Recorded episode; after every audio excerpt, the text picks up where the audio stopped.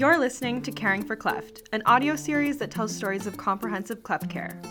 Caring for Cleft is brought to you by the team at Transforming Faces. It is hosted by Executive Director Hugh Brewster.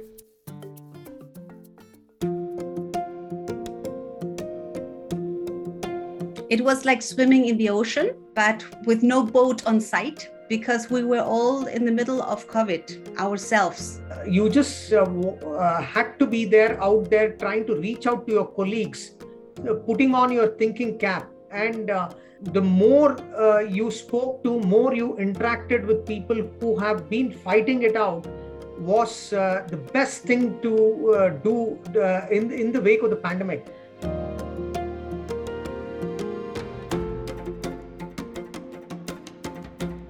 From the postponement of surgeries and in person therapy, to the cancellation of public transportation, to insufficient personal protective equipment for medical practitioners, COVID 19 unleashed extraordinary disruption to the delivery of comprehensive cleft care worldwide. I wanted to know how families who are already in vulnerable situations would manage their child's care as the pandemic drags on. And how would this crisis affect those organizations caring for cleft? A hopeful glimmer amidst this distressing backdrop came via the Circle of Cleft Professionals, a network of over 500 practitioners supported by 11 leading global cleft NGOs.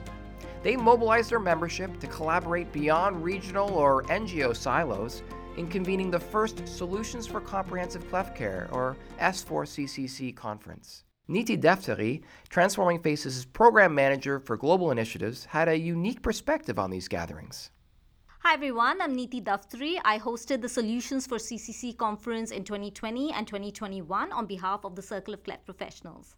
A solutions group is a diverse interdisciplinary group of six to eight cleft professionals who meet regularly over a short period of time, say two to three months, where they explore a key pandemic related CCC challenge and then they consolidate their learnings and present their findings and recommendations at a roundtable at the S4CCC conference.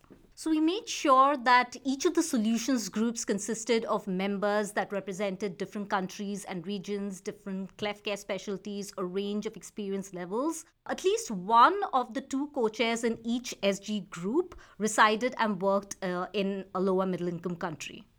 Adapting and updating care protocols in light of the pandemic is a challenge faced by every cleft team around the world.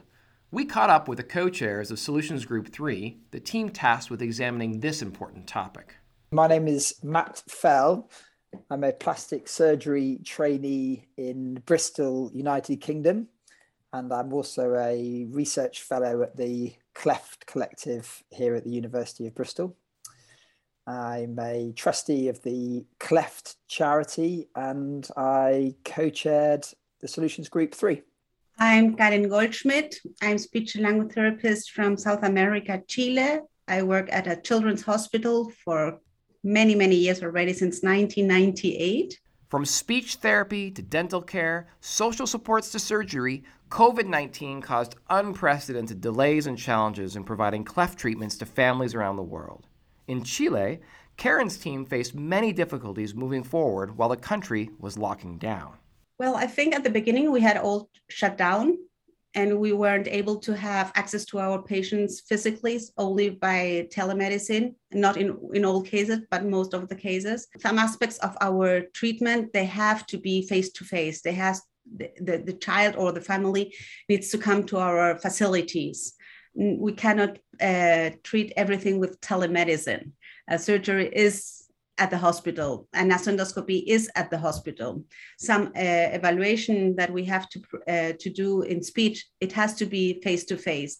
So you have to think twice if you're if you're having access to that child and you will send that child to the hospital if it's really worth to do that or if you can postpone it and then you have to think again if I postpone it, will it be good for the child or can I make a harm because I haven't treated them earlier? And it has shifted may- maybe to something more global, like global health care, that they don't get um, involved with COVID sickness, more how they're doing as family. Do they have food? Do they have work? The parents, how they're, it's more global for me as speech language therapist. So I had to change that now and being more open to see a global patient and not only a speech language patient. While the contexts for cleft care were unique, each member of the solutions group was united in a struggle to find ways to deliver care while keeping patients, families, their colleagues, and themselves safe. Well, this is one of the areas we we focused on uh, in our in our group um, safety and and in our discussions it became apparent that it's it, it was these three three big groups the, the patients their families and and the staff um, that, that we had to uh, keep keep safe. And safety protocols are, are something that every healthcare professional is is incredibly familiar with. It's it's what what we're all brought up on. You know we uh, safety is the first concern. So we it, it's certainly nothing new this but um, we appreciated that COVID brings new challenges and and new safety considerations um, for these three main groups, and we thought it, it would be helpful in, in our group to try and identify what what those um, new safety uh, considerations were relating to COVID and, and, and how cleft teams uh, might have to build them into their protocols um, around the world. And uh, you know that that's a really big task because uh, uh, everyone's situation is is different. And also, we were always focusing on the patient, and now we have to look at, at the side of us. I have another colleague who's speech language therapist. I have a, a surgeon who is my colleague. They got COVID. They were sick. We had to adapt to that um, that problem because it's it's a huge problem. It's not a day to day. It's it's you have your you have your program and this covid has changed your programming your future it, it has you have to be more uh, flexible in this time of covid area another solutions group participant whose keen insights pushed the group ahead was dr jayanth of bangalore india hi i'm dr jayanth here i'm a cleft surgeon basically i'm a maxillofacial surgeon by training and i've been into the field of cleft surgeries for the past 19 years. I work for this NGO ABMSS, which is headquartered at Bangalore. Pandemic had two parts in my part uh, of the country where I dwell, that's in Bangalore. And uh, 2020, the first wave uh, of the pandemic was, uh, it didn't have much of an impact in this part. The government announced a lockdown for three months and most of us sat inside because we didn't know what to do. A lot of anxiety and apprehension was there. Most of the surgeries were cancelled during the phase one. Now that led to a backlog of cases and building up of the cases. And uh, once the lockdown was lifted uh, we all got back but then please remember we didn't have uh, vaccination even for the professionals. The doctors were not vaccinated and there was a scare and we all got uh, used to wearing the ppes uh, wearing the hood around and talking to our patients. And we would do a lot of online screening to ensure that the patients were healthy they didn't have any symptoms and then got them to the hospital even before covid barriers to treatment were extensive but now the disruptions were overwhelming surgeries were delayed Transportation from rural parts of the country were made even more difficult. PPE was scarce even in hospitals, and concerns for everyone's health abounded.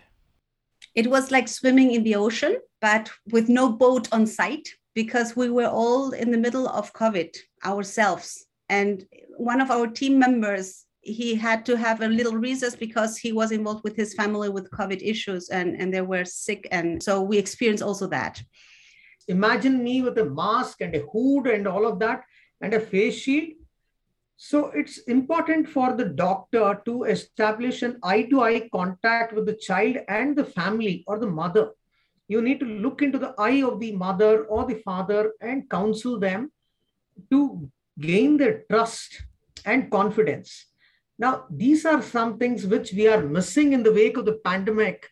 It, it's become so artificial you see now with all the other uh, contraptions on us.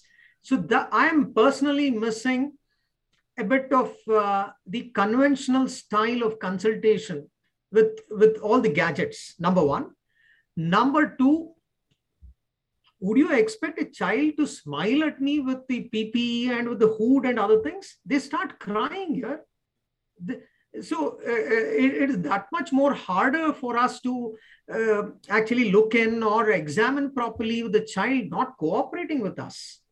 So the, the, uh, this is a professional challenge which most of us have gone through. And uh, once or twice, when I got exposed to uh, COVID positive patients, I had to quarantine myself for 14 days from my family. And the anxiety associated with it for my family and others, because my son is also not vaccinated.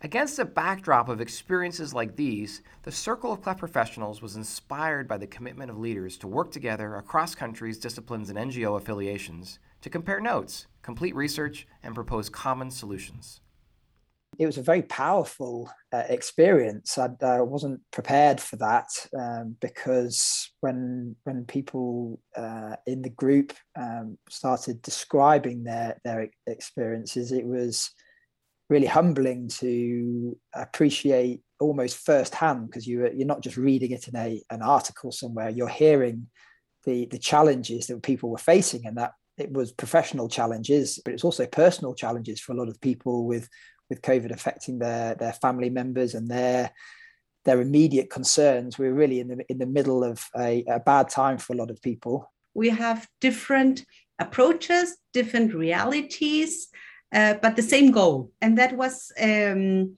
positive and reassuring that you are on, a, on, on the right path. And yes, we have different realities and different uh, problematic. And for example, in Chile, we had a good vaccination program. Others, they couldn't afford even one vaccine at that point. We were uh, trying to get the children to the hospital and being afraid uh, about getting uh, exposed to COVID. Others, they were trying to get food to their patients because they weren't able to be probably feeded. So the problematic, it's so different. So that way, uh, we could actually have a lot of discussion on how to actually come out with protocols and solutions that included every aspect of surgical care. And we went about demarcating it based on uh, whether it is a uh, primary procedure or a secondary procedure. So that way we were able to color code each of the components based on the intensity of the requirement and the impact it had on the child, if not delivered immediately. It was very, very powerful. It really broke down the barriers being in this group together because it didn't really matter what specialty you were or, or what, what level of seniority you were. People were speaking on a very um, level playing field, which was uh, empowering, I think. Another aspect that made the Solutions Group unique was a shared value of proposing ideas that would support comprehensive cleft care, an approach that requires input and collaboration among a variety of disciplines. Yes, as speech language therapist involved in this cleft team care, you have or I have to be able to not only understand what's a surgical procedure, but actually my surgeon invites us to the OR to see and perform performing cleft uh, surgery or lip repair so we can understand really the anatomical issues that they're dealing because then i have to treat that. And then i have to to to make that palate work. Um, so it's always positive to work with others and to see and hear other point of view and other disciplines. I got a very clear insight and roadmap on how you can actually ensure a very holistic and comprehensive care that benefits not just the aesthetics but has an overall impact on the function the psyche of the child. So as i learned this and i saw how things uh, transformed in mysore i myself mentoring and monitoring the team learned that uh, uh, right from nam nutrition the, uh, the add-on ENT services and uh, likewise the dental has a profound impact on uh, the quality of uh, care clinically and also in terms of the impact that you can make at every level. Uh, I think importance, uh, perhaps not even the right word, it's just vital. We couldn't have had a leg to stand on and wouldn't have known where to start if it was a bunch of surgeons. and I think that really became uh, obvious in our, our, consensus recommendations at the end because there was a, a, a real emphasis on, on speech outcome, um, a, a, real agreement that the, the functionality of, of, of speech is so important with uh, people who have cleft for them to be able to um, communicate and socialize and operate in in this world that, that we live in the Solutions Group came together with their unique voices and perspectives across disciplines to share their experiences of navigating the pandemic. Dr. Michael Goldwasser from Operation Smile generously shared the results of his year long examination of pandemic safety considerations as a rich starting point for the discussion. Each member had something critical to offer. The first thing that, that dawned on us was the enormity of the task because we were we were set the the, the task of, of considering uh, adaptations to the cleft care protocol in, in COVID and after COVID. And uh, we, we really, after, after a, a very short conversation, realized that, first of all, these protocols, which uh, have incredible um, uh, potential benefit because protocols are there as a as a guide to try and streamline and improve care so they're a really great thing but they vary hugely uh, around the world, and there are so many reasons for that. Um, there are lots of different ways of delivering comprehensive cleft care, and there are lots of different ways of measuring success afterwards. And there are lots of different uh, scenarios that people are facing all, all around the world in terms of uh, economics and, and the, the setup of care and, and other problems outside of COVID, such as potential civil wars, etc. So, for us to try and make any recommendations in this diverse um, area was going to be a real challenge. So the first thing that we, we, we knew we had to do was to, to, to come and uh, agree ground principles and then focus in on, on areas that we thought would be most helpful. And, and that's why we settled on uh, safety and prioritization within the protocol because we couldn't address everything. It would be too difficult. Well, the scientific community was the one which actually uh, was out there during the pandemic advocating for protocols. And uh, no one individual had a clear cut answer to what's the best solution out there. And uh, you just uh, uh had to be there out there trying to reach out to your colleagues, uh, putting on your thinking cap. And uh, the more you spoke to, more you interacted with people who have been fighting it out was uh, the best thing to uh, do uh, in, in the wake of the pandemic. One of our members from Brazil described to us how they had been uh, practically useful um, on a national level when they're making diff- difficult decisions about the allocation of, of care and that our, our recommendations helped to crystallize thinking and actually helped in that process. So that was a that was a pretty amazing thought.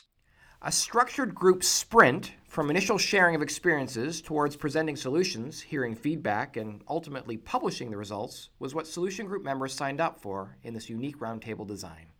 The, there are several elements of the, the process that were really beneficial and, and, and help us in our task. I think it was actually very structured. So we knew well before how many times we were meeting and we had an end goal where we needed to come up with something and actually speak amongst our esteemed colleagues around the world. So that gave us the fear uh, that we really needed to get down for it. You know, we couldn't slack uh, here. So so that that pressure um, helped to galvanize us as as, as a team. Uh, we benefited from from tech uh, because we were all around the world and in, in different time zones. Uh, you know, a decade ago, this wouldn't have been possible or much more difficult. I'd never been involved in anything like that before. Uh, is an example of how people from different time zones, different experiences could come together and, and, and work effectively as a team over a short period of time. It will help us to have this tool not only to do things, but also to audit what we are doing. And uh, sometimes we have a protocol to do things, but nobody looks backwards. How are we doing those things? As we as we know, we are a, a very diverse group and with different um, problematic. Sometimes you can't do it because you don't have access. And this protocol could be a tool to audit and to see, you know what, I can't do this because I don't have this tool i don't have this specialty i don't have this surgeon and maybe focusing our helping in those things that are missing in that particular team. And, and we thought that despite all of the the challenges that we that we faced it potentially would be very useful to to make these tools and recommendations because um, for for providers of comprehensive cleft care around the world if if we can have a more of a united um, front uh, uh, uh, amongst these foundational principles of, of a protocol if if everyone has an element of agreement it it makes us uh, stronger as a, a community of, of providers of, of, comprehensive cleft care. I had a colleague from Africa who was an anesthetist in the SG3 group, and uh, he would carry the message across in his country.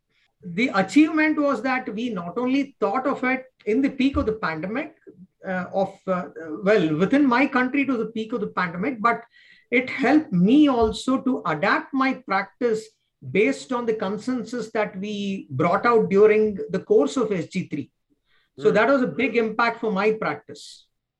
In thinking about the Solutions Conference, the observation that crises can bring out the best in us rings true.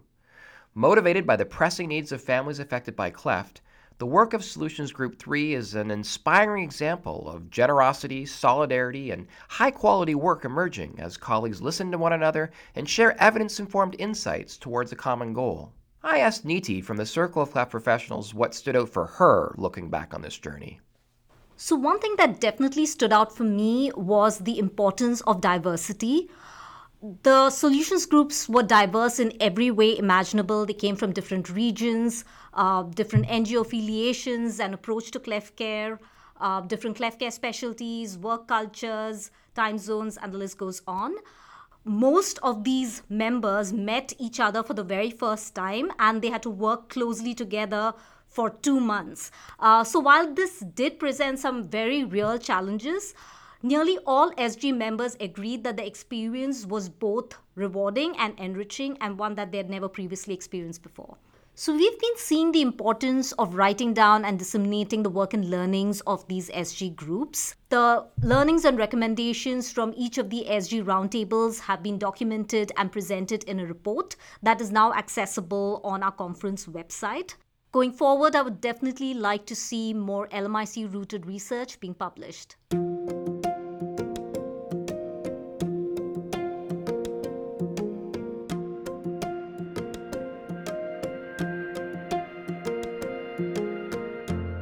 Wanted to know how would SG3 leaders describe the impact of the solutions group process? So I think uh, we should be thankful to God that uh, He gave us an opportunity, uh, not just by serving the cleft patients, but also because of uh, the service industry that we are in. We learned uh, during the uh, the peak of the pandemics from the best of the colleagues across the globe, and we are doing something meaningful, contributing to the well-being of the society and the community. Yeah, well, it, it, was it was just in in the sort of darkest time of COVID when the, the, the world seemed to be in in such a such a state. It was a real celebration of people coming together and uh, a real sort of demonstration of the, the power of, of being united in, in cleft because I think there are so many examples of when people work alone in organizations and, and separately and, and uh, trying to find the common ground was, was, was really, really great.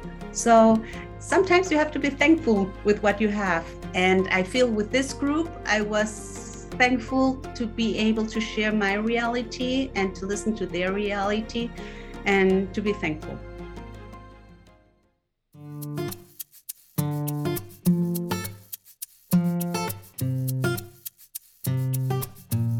It is fitting to end this episode on this note of gratitude. While so much work is left to be done, CCC professionals are persevering so that each child and family can receive the best care possible, even amidst the pandemic. We're delighted to report that a research article based on the experience of this solutions group has now been submitted for publication. Kudos to group members Matt Fell, Karen Goldschmied, Jayanth BS, Michael Goldwasser from the USA, Rui Pereira from Brazil, Christian Nawish from the DRC, Rachel Weiner from Canada, and NGO sponsors Cleft Charity UK, Smile Train, ABMSS, Operation Smile, and Transforming Faces. Caring for Cleft is brought to you by the team at Transforming Faces. It is produced by Sahil Ali and Kari Siebritz with help from Hugh Brewster, Rachel Weiner, and Danica Robertson. We're grateful to our guests Matt, Karen, Jayanth, and Niti. Transforming Faces is a founding member of the Circle of Cleft Professionals, a worldwide network promoting comprehensive cleft care in resource constrained contexts. To learn more, please visit cleftcircle.org.